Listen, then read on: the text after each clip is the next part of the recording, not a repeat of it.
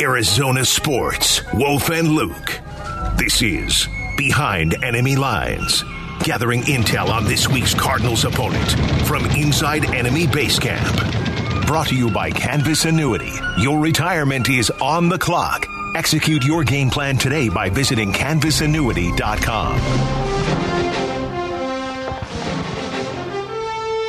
Uh, Football Friday continues here on Arizona Sports 98.7 FM. K Ray sitting in for Luke with Wolf.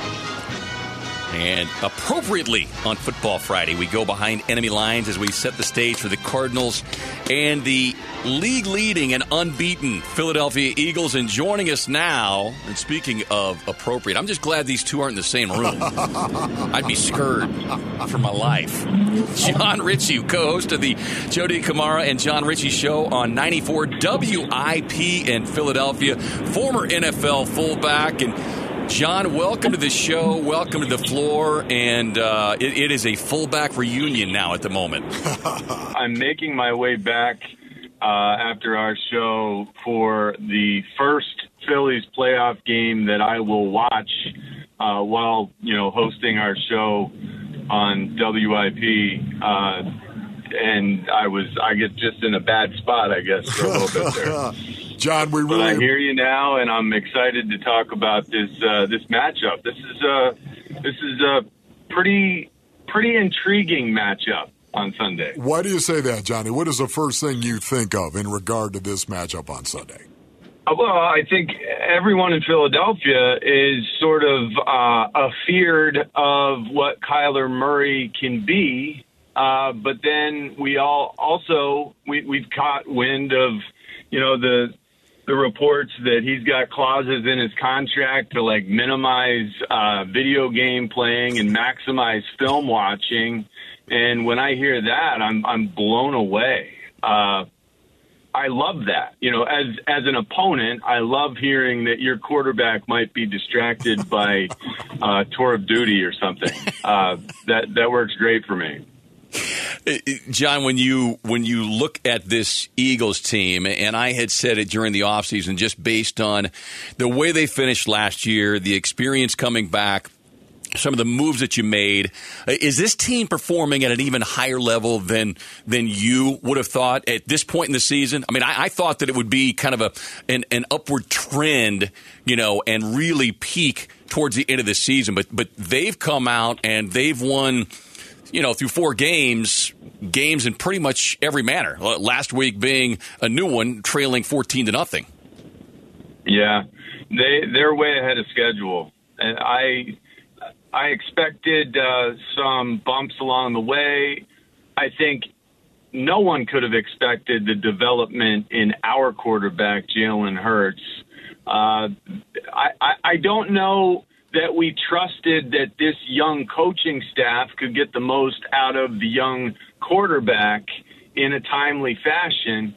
Uh, we kept hearing things about his intangibles and how hard he was working, but he he truly has developed in terms of you know his, his mechanics in the pocket, his accuracy, his decision making. We always knew that he was elite as a playmaker, a guy who could keep the sticks moving by you know. Uh, the defense has perfect coverage. He's able to take off and, and gain a first down with his legs. Now all of a sudden he's making pinpoint passes and incredible, you know, Aaron Rodgers, Tom Brady like decisions with the football as well. Uh, so I think him being ahead of schedule really helps. But this roster is is loaded. Yeah. Howie Roseman, uh, much maligned in Philadelphia. It's been a roller coaster uh, since the Super Bowl for, for Howie Roseman in the eyes of the fans. Uh, he's he's done an incredible job the last two seasons of addressing uh, the needs and making sure that we were deep. Uh, you know, needs are met and then some. So we're feeling pretty good about where this team stands. We're talking a former member of the fullback club. You're never really a former member. You're a member of the fullback club if you did. Jon Ritchie here on the Wolf and Luke show. Um, talk to me a little bit about this defense, though, Jon, because it is the defense to me of the Eagles that really has got my attention. Yeah. Uh, last year, you know, the front and the secondary didn't really match up. Uh, we would break down in coverage. Uh, we weren't getting, I think we were second to last in the NFL in terms of sack production. And so quarterbacks had too much time and they were able to, you know, find holes in the zone. We played a ton of really passive zone coverage last year. Now, this past off season, we've added James Bradberry, uh, you know, a, a, top cornerback in this league, yep. to Darius Slay on the other side, along with Avonte Maddox, who is a, a really good slot cornerback. We're playing more man not necessarily blitzing more, but mm. we're playing more man, and the front is actually getting more pressure without blitzing. So it, it's matching up. You know, they're, they're working in, in concert. And it's been, you know, our, our sack production has been helped by the fact that we played, you know, Carson Wentz, who has no idea when to get rid of the ball. but we've uh, we've been a lot better. That's for sure.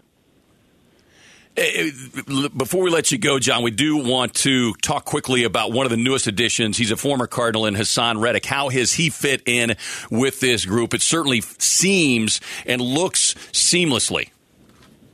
Yeah, it was it was dicey, quite honestly, early. Uh, everyone was worried that our defensive coordinator Jonathan Gannon wasn't going to know how to get the most out of Haason Reddick, how to utilize him uh, you know, from Temple. So he's coming back to Philadelphia. Everyone loves that story, but it didn't, you know, they were dropping him into coverage and it didn't feel like he was doing what he does best, which is, you know, line up and, and use your repertoire of pass rush moves to get after quarterbacks. But these last couple games, he's really emerged and it feels like the coaching staff is better utilizing his skill set and Haason Reddick, who is a tweener, quite honestly, mm-hmm. you know, not quite big enough to be a 4 3 defensive end, not quite, uh, you know, fast enough to be a guy that you drop in coverage. Well, all of a sudden, he looks like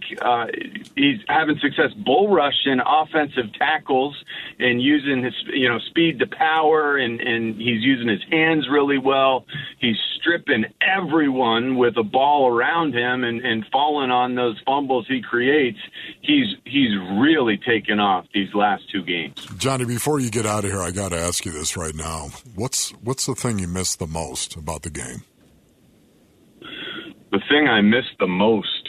Yeah. Mm, you know, probably Monday nights or Tuesdays with the rest of the uh, the running back room. You know, going out to dinner with the guys, going out to you know see movies, the the camaraderie of of having a group that you could call your own, uh, the the closeness you know that relationship between you as a fullback and mm. your tailbacks where you almost feel like a big brother or a protector you know a defender uh, that's something that you can't replicate in in in the outside world so uh, I just miss I, I miss my guys. Yeah, Johnny, thank you so much, buddy. Appreciate your time. Thank you, bud.